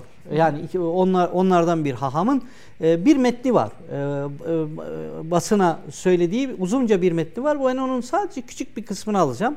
Bakın ne diyor? Dini emirlerin demokratik, seçilmiş bir hükümetin kararlarına karşı açık bir üstünlüğü vardır. Dini emirler demokratik bir devletin yasalarından daha üstündür. Daha üstündür diyor. Dolayısıyla bu toprakların vaat edilmesi Tanrı'nın bir vaadidir. Hiçbir demokratik devlet bizi bu vaatten vazgeçiremez. Aslında demek istediği bu. Devam ediyor. Bir Yahudi devletinde dini ilkelere aykırı davranan bir hükümete yeri yoktur. Yani bizim devletimiz Tanrı devletidir diyor. Senin laik, seküler devletini tanımıyorum. Tüm seküler dünyada buna e, şey hey diyor yani bu bu da olacak iş değil ya. Maalesef yani diyorum ya adeta bindiği dalı kesiyorlar. Yani şimdi siz hem dünyada demokrasiden bahsedeceksiniz hem dünyada seçilmiş laiklikten, sekülerden, seçilmiş hükümetlerden bahsedeceksiniz. Ama bütün bunlarla beraber aslında ciddi anlamda kült, e, dini faşist bir örgütün iddialarını da sahipleneceksiniz. Tamam. Ama bunu anlatmamız lazım. Yani İsrail topraklarına yerleşmek bu en önemli dini ilkelerden biridir ve bu nedenle hükümetin İsrail devletinin kontrolü altındaki bölgeleri tahliye etme hakkı yoktur. Yani Gazze'den çıkartılmasına karşı İsrail Tabii, devletine te- devletine tepki koyuyor ve Netanyahu hükümetine de tepki koyuyorlar. O yüzden de belki de Netanyahu seçimi kaybetmemek adına bunların bu iddialarını sahipleniyor ve yeniden gündeme getiriyor. Şimdi ülkelerin kendi iç tartışmaları ben bu çekimler vesairesiyle gittiğimde onu çok duymaya gayret ederim. Yani ne tartışıyor o anda o insanlar? Mesela bu Gazze'den yerleşimcilerin çıkmasını 2007'de, 11'de, 12'de hani farklı defalarda gittiğimde gördüm. Eğer İsrail devleti Gazze'den Yahudi yerleşimcileri çıkartmasaydı Gazze bugün böyle olmazdı. Olmazdı diyorlardı. Var. Bu bir 10 yıl öncesinden ben tabii söz ediyorum. Bu bu söyleminde bugün e, bir politik olarak yansımasını görüyoruz. Peki şimdi beyaz üstünlükçü görüş, ırkçılık, e, beyazların e, dünyanın kendi hakim olarak görmesi ta Yunan'dan, eski Yunan'dan, öjenik toplumdan gelen bir anlayış var. Bugün e, yeniden insan hakları, eşitlik filan söylemleri bir tarafa bırakıldı ve biz 2000'li yıllardan sonra özellikle internetin de gelişmesiyle birlikte başka bir beyaz üstünlükçü görüşün, beyaz faşizmin diyelim hakim olduğu bir dünyaya doğru ilerledik. Breivik olayını biliyorsunuz Danimarka zaten. Hı-hı. Norveç pardon. Norveç'te. Norveç Breivik olayı. Zelle, Ze, Yeni, Yeni Zelanda'da. Yeni Zelanda olayı. Aynı. Ne oluyor? Yani batıda ne oluyor? Bu mülteci göç e, mültecilere karşı bir hareket olarak başlasa da aslında bunun da kökeninde teolojik kavramsallaştırmalar var. Kısaca onu da dinleyelim. Şimdi e, e, tabii burada önemli şey şu. E, beyaz faşizm dediğimiz zaman basit bir ırkçılıktan bahsetmiyoruz. Ya da bazen buna ekofaşizm diyorlar. Mesela Batı literatüründe. E, bu, Türkiye'de e, belki de e, işe buradan başlamak lazım. Biz sadece bir ırkçı, etnik aidiyet, e, milliyetçilik ya da kabilecilik türü bir şeyden bahsediyoruz. Daha sofistike bir şeyden bahsediyoruz. E, onun arkasında da bazen mesela ekofaşizmle e, öyledir. E, bunun arkasında bir e, ezoterik, okült, e, paganist dini inançlar yatıyor. Hı hı. Bazen de bunun arkasında Hristiyanlığın daha aşırı sağ e, dini Yorumlar. yorumları yatıyor. Burada burada da öteki Türkler oluyor zaten. Ya Türkler, ya Müslümanlar, ya Araplar. Üç tane. Yani bu e, e, genelde pek değişmiyor. Hı. Şimdi dünyada e, son zamanlarda biraz önce söylediğimiz gibi küresel sistemde sosyalizm konuşmuyoruz. Kapitalizm küresel bir krize girdi. 1980'den itibaren konuşmuyoruz. Adaletsizlik, gelir adaletsizliği arttı, arttı mı yeryüzünde? E, arttı. Her tarafta arttı. İşsizlik arttı mı? İşsizlik en büyük başımızın belası. Bizim değil, bütün dünyada böyle. İşte Amerika'da ciddi anlamda bir ekonomik kriz var. E, göç hareketleri tam bu sürece denk geldi ve göçler de hızlı bir şekilde artmaya başladı. Yani hem Amerika'ya ciddi bir göç dalgası var, e bize de aynı şekilde ciddi bir gök, Avrupa'ya göç da var. Avrupa'ya da göç dalgası var. Bir başka şey daha yaşadık hatırlayın. Korona gibi bir kapanma sürecini yaşadık. Ve korona sürecinde de çok ciddi anlamda insanlar işsiz kaldı. Devletler yetersiz kaldı. Sosyal devlet ve refah devleti çöktü. Şimdi bu tür kriz anlarında insanlar sığınacak ideolojiler arıyorlar. Ve kendi muhalefetlerini ifade edecek ideolojiler arıyorlar. Ve aşırı sağ ideolojiler bu yeni muhalefetin dili olmaya başladı. Hı hı. Ve bugün bütün dünyada beyaz üstünlük dediğimiz bir faşizm dalga dalga yayılıyor ve bunlar maalesef sosyal medyada ve sosyal ağlarda çok ciddi şekilde birbirlerine etkileniyorlar ve örgütlenmeye başlıyorlar. Yani e, dünya eskisi gibi değil küçüldü. E, bu tabii filozoflar da buna işaret ediyor. Alain Mink'ten bir alıntı yapmışsınız bir yazınızda. Benim çocuklarım Avrupa'da artık harbi değil, harpleri yaşayacaklar e, diyor. Ve Berlin Duvarı'nın yıkılmasıyla 91'den sonra küçük harplerin yaşadığı bir harplerin tabii. yaşandığı bir dünyaya doğru ilerledik. Burada da ağlar, ağ toplumu e, çok etkin rol oynadı. E, tabii çünkü ağ toplumu dünyadaki bu tür örgütleri birbirine bağlıyor. Yani bu örgütler ağlar üzerinden, sosyal ağlar üzerinden birbirleriyle e, çok kolay iletişime geçiyorlar ve birbirlerinin propagandasından etkilenebiliyorlar. Yani biz mesela Türkiye'de bile bunların etkilerini çok rahatlıkla görmeye başladık. Görebiliyoruz artık. Şimdi bunun ne, nedenlerinden e, bir tanesi e, tabii ki... Yani bu radikalleşmenin de aslında e, özellikle beyaz e, şey ne diyelim beyaz üstünlükçü görüşe sahip Hı. olanlar içinde bu A toplumuna ait olmaları radikalleşmelerini Hepsi artırıyor. Öyle. Yani e, sadece bu değil. Mesela IŞİD'in de öyle, e, El-Kaide'nin de öyle, dini radikalizm de öyle, dini radikal selefiliğin de öyle. Hani YouTube vaizleri çok da etkililer. Çünkü kurumlar artık eski işlevini göremiyor. Devlet etkisini kaybetti. Devlet etkisi, devlet etkisini kaybetti. Yani devletin o büyük kocaman çatıları çöktü. Ee, yani koronada bunu biz hani Türkiye'de belki bu anlamıyla yaşamadık. yaşamadık. Evet. Sağlık sektörümüz çökmedi. Allah'a şükür. Ee, Türkiye'de devletin gücü bu bu dağınıklığı kısmen toparlıyor. Burada da mesela Türkiye'de o zaman da devletin ne kadar kıymetli bir şey olduğunu Olduğunu anlamaya anladım. başladık evet, ve evet. yeniden devlete evet. döndük. Bu anlamıyla mesela ama Batı dünyası öyle değil. Yani Batı dünyasında bu daha çok sert bir şey. Şimdi e, Batı dünyasında o sosyal refah devleti daha sert bir şekilde çöküyor. Şimdi o yüzden e, e, hani bir de e, YouTube üzerinden mesela sosyal vaizlerin e, etkileri çok daha hızlı bir şey e, hızlı bir şekilde yayılmaya başladı. Bu hepsinde öyle ve radikalizmi tetikliyor. E, ve gün geçtikçe mesela şöyle bir şey var. Belki en önemli şey bu. Şiddetin pornografisi diyoruz biz buna. Hı. Şiddetin porno ne demek bu? Şiddetin sosyal medyada gösterimi bir pornografik e, film kadar etkili artık. İnsanlara ve gruplara haz veriyor ve insanlara ve gruplara çekici geliyor ve insanlar ve gruplar bunları uygulamak istiyor ve bunları örnek almaya başlıyorlar. Öğretici oluyor. Müthiş şekilde öğretici oluyor. Yani e, biz şu anda belki öyle bir şey ki mesela Twitter'da diyelim ki biliyorsunuz son zamanlarda özellikle işte Elon Musk'ın e, şeyiyle birlikte e, bu tür videolar da haz görmeye başladık. Çünkü ama Telegram var, gruplar var. TikTok'lar var. TikTok'lar var. Yani bu gruplarda öyle bir şiddet dalgası var ki inanın seyretmeye, insan bakmaya bile e, e, ne vicdanı ne de aklı ve kalbi e, bunu e, rahat e, bir şekilde hoş görebiliyor. Hocam diyorsunuz ki e, bir defa e, YouTube e, bu e, beyaz faşist dediğimiz grupların en çok beslendiği alan. Diğer radikallik grupları Tabii. da var. Beyaz faşizm geleneksel Hristiyanlıktan beslenmiyor. Daha çok Hristiyanlık dışı pagan inanç ve kültlerden besleniyor diyorsunuz. E, dünyayı biz ve ötekiler olarak ikiye Tabii ayırıyor. Şey, şeytanlaştırıyor. Ötekini de bir de tabii düşmanlaştırıyor ve şeytanlaştırıyor. Buradaki şey şu. E, hani e, niye e, paganist e, diyoruz buna? E, ari bir ırkın e, var olduğunu iddia ediyorlar. Hı. Ve ırklar asla birbirine ve karışmamalı. karışmamalı diyorlar. Bu ari ırkın başka ırkla ve kültürlerle karışması e, asimilasyona neden olur. Bu yüzden bu ari ırk e, ve insanlığı yönetmekte buna ait bir şey. Yani şöyle düşünün, bu biraz daha basit. Gerçekten de öyledir.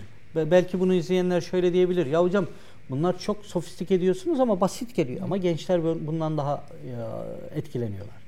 Yani çok rahat bir cevap veriyor size. Mesela diyor ki ormanın diyor bir kralı var mı? Kim, kim ne diyoruz ormanın kralına? Aslan kral.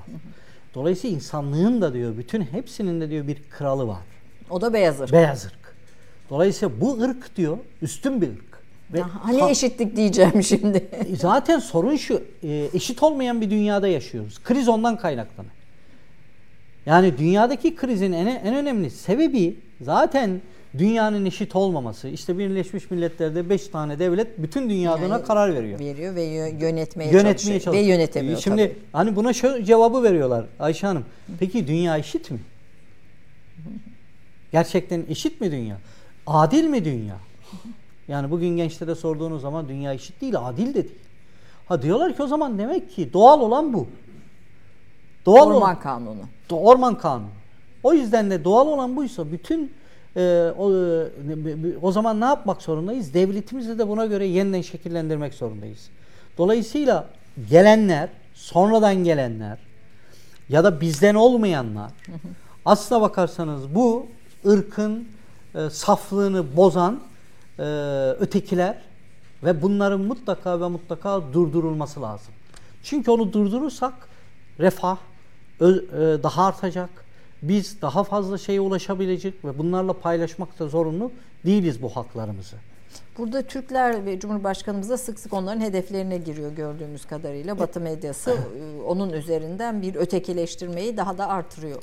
E, elbette ki çünkü sonuçta hani e, şöyle diyelim Cumhurbaşkanımızın yani dünya beşten büyüktür söylemi bile aslında bakarsanız bu adil olmayan dünyaya karşı bir meydan okuyuşu ifade ediyor. Türkler derseniz Türkler tarih boyunca ötekiyiz zaten biz. Yani Atilla'nın e, Roma'ya yürüyüşünden itibaren biliyorsunuz Atilla'ya da Tanrı'nın kılıcı diyor, kırbacı diyorlardı. Gerekçesi neydi? Tanrı diyorlardı. Türkleri bizi cezalandırmak için gönderdi. Yani 16. yüzyılda Erasmus aynı şeyi söylüyordu. Tanrı bizi e, Türkleri bizi cezalandırmak için gönderdi üstümüze diyorlardı. E, dolayısıyla Türkler zaten e, tarih boyunca hep etiketlenmiş öteki. Bu Yeni Zelanda e, kilisesindeki camilere yönelen bu 51 Müslümanın şehit olması pardon Christchurch'teki Aha, Christ camilere yönelik 51 Müslümanın şehit olmasıyla sonuçlanan terör eyleminde e, Tarant'ın katilin e, şeyinde silahının kabzasında bu sembollerin birçoğu da kazılıydı. Tabii tabii. tabii. E, do- doğrudan faşizmin ve ekofaşizmin bütün sembolleri orada kazılıdır. Zaten şimdi şöyle bir şey. Bu paganist kültün sembolleri son zamanlarda e, bazen gençlere moda bazen reklam olarak sürekli gönderiliyor zaten. Yani sosyal medyada çok hızlı şekilde yaygınlaşıyor. Bunlardan bir tanesi de işte Gamala Hac'ın çok farklı versiyonlarıdır. Ve evet. dövme yaptırıyor gençler dövme yaptırıyor bunu. tabii gençler. Bu, bu arada Deri diye bir film var. Ödül almıştı Toronto'da. O filmi de buradan gençlere tak e, İngilizcesini Deri'nin e, tavsiye edelim e, gençlerin e, bu sembollerle birlikte nasıl devşirildiğini bu örgütler, kült örgütler tarafından anlatan e, bir hikaye, gerçek bir hikaye. O anlamıyla bu, bunlarda da şey var. Bakın yani biz kült ve Hristiyan e, demediğimiz zaman bazen yanlış anlaşılmasın. Mesela apokaliptik inançlar bunları da bağlıyor. Hmm. Aslında dünyadaki bütün kült örgütlerin ve radikal kültür örgütlerin apokaliptik inançlar olmazsa olmaz sermayesidir. Ee, Gülen örgütünün de. O tabii onda da var Mesih Mehdi inancı. Hı hı. Yani IŞİD'de de var Mesih Mehdi inancı. O Christchurch saldırısındaki e, kişinin e, ki, bu, e, bilgisayarında bulunan dokümanlarda da var.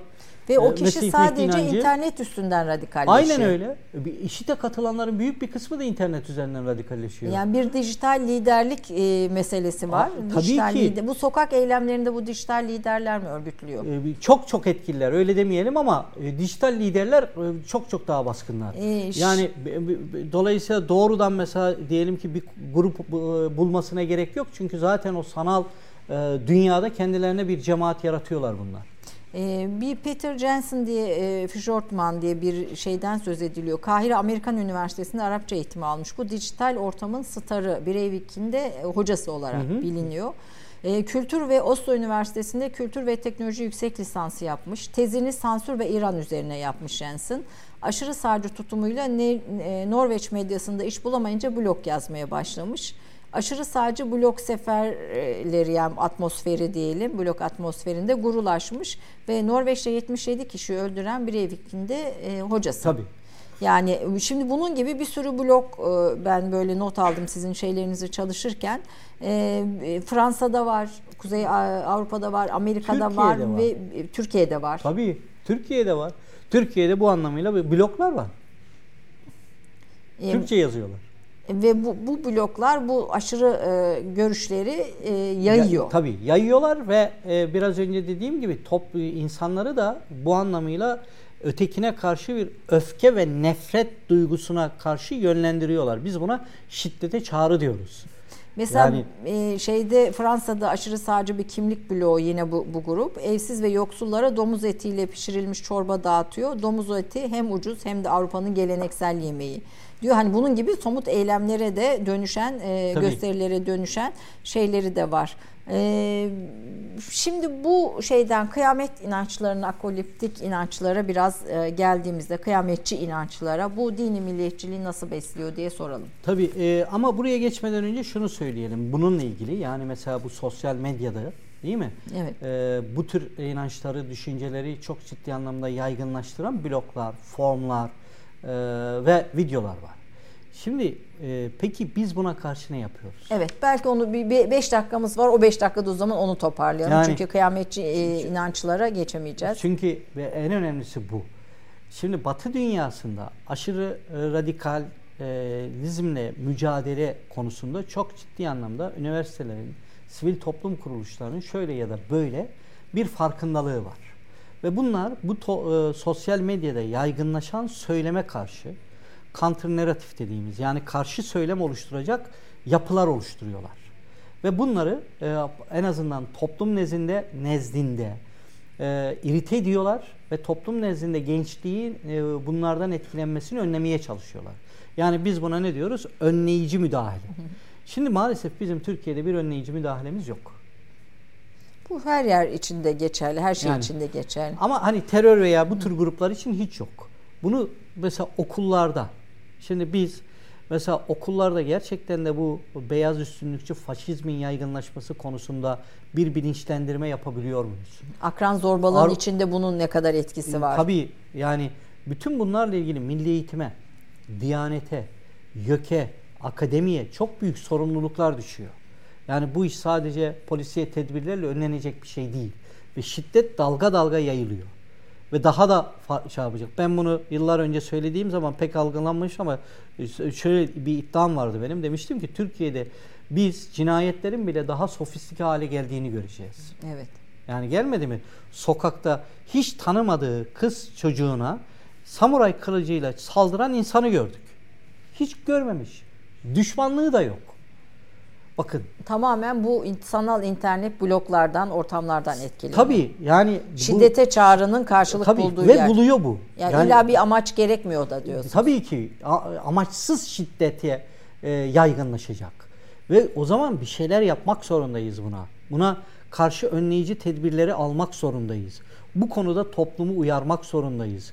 Bu konudaki o formları e, ya da e, o blokları orada yazanları sadece takip etmek polisiye tedbirlerle e, sonuç alınamaz. Bunlar için de mutlaka elimizi taşın altına koymak zorundayız. Bu da bütün kurumlara düşen bir görev. O yüzden benim e, e, en temel şeylerimden bir tanesi bizim artık bu işleri e, ciddiye alıp gerçekten de Türkiye'de de radikalizmle mücadele edecek kurumsal e, kapasiteyi inşa etmemiz gerekiyor. Ki bunun da bir ayaklarından bir tanesi işte üniversiteler, okutulacak dersler. Nitekim e, Gülen e, yani bir kült hareketi E, olarak tabii zaten or- ortaya çıktığında ki siz bunu çok iyi ortaya koydunuz ve nasıl mücadele edilmesi gerektiğinde o zihniyetle yani E, e, diğer kısmı zaten polisiye veya devletin yaptığı şeyler ama o zihniyetin yayılmasını engellemek için o kült e, şeyin yayılmasını önlemek için ne yapılması gerektiğini de ayrıca yazdınız. Bütün bunlar aslında bir ortak çalışmanın Evet, tabii. aynı zamanda ürünü. Bu sadece devleti değil bireyi de tehdit eden, bireyin kendi elbette ki. özgün alanını da tehdit eden. Özgürlüğümüzü tehdit ediyor. Yani e, bi- bi- biraz önceki kız çocuğunun günahı neydi? Sokakta rastgele gidiyordu yani. Evet. Dolayısıyla can güvenliğimizi tehdit ediyor. Ee, peki bu kült hareketlerle ilgili de bir kısa yönetmenim henüz ikaz etmedi diye bir şey yapıyorum. Kült hareketlerle ilgili de çok kısa bir bize bir e, yol gösterecek bir açıklama, bir söz Tabii söyler e, misiniz? şimdi e, kült dediğimiz hareketler e, dinlerden doğrudan kaynaklanan hareketler değil. Bunlar da aynı aslına bakarsanız. Başta karizmatik bir dini liderlik var ve apokaliptik inançlar var. Kıyamet. Kıyametçi inançlar var ve toplumları çok ciddi anlamda dünyanın sonunun geldiğine inanıyor, inanıyorlar ve tanrısal anlamda seçilmiş bir cemaat ya da topluluk oluşturuyorlar. Bu seçilmişlik düşüncesi e, ciddi bir tehdit oluşturuyor. Ve tabii en önemli şeylerden bir tanesi de bu konuda rüyalar çok belirgin oluyor. FETÖ'de gördüğümüz gibi, Gülen Hareketi'nde gördüğümüz gibi. Yani çünkü biz eğer bu belki burada en önemli şey şu. Sahih, makul ve gerçekten insanın gönlünü doy- doyuran bir dini yoruma e, kapı açmazsak onu dolduracak kült hareketler gitgide artıyor, Artıyor. toplumda. Bunların bu FETÖ gibi bu hareketlerin içinde de istihbaratçılar cirit atıyor. En Dünya- çok sevdikleri şeydir. E, peki. yani dünyadaki istihbaratçıların en çok sevdikleri kurumlar ve yapılar Bu- kült hareketlerdir, dini radikal hareketlerdir. Bunların buna da dikkat etmek gerekiyor. Ee, İsrail dünyayı kıyamete zorlayan bir şey mi e, doğru gidiyor? Bir son soru olarak. Ee, İsrail'in içerisindeki biraz önce söylediğimiz grup için kıyamet çok önemli. Ee, bugün olmasa yarın mutlaka yine aynı şeyi deneyecekler ve kıyametin e, e, kıyametin gelişi onlar için Mesih'in gelişiyle aynı anlama Peki e, Türkiye olarak bize biz ne- yapmalı sizce?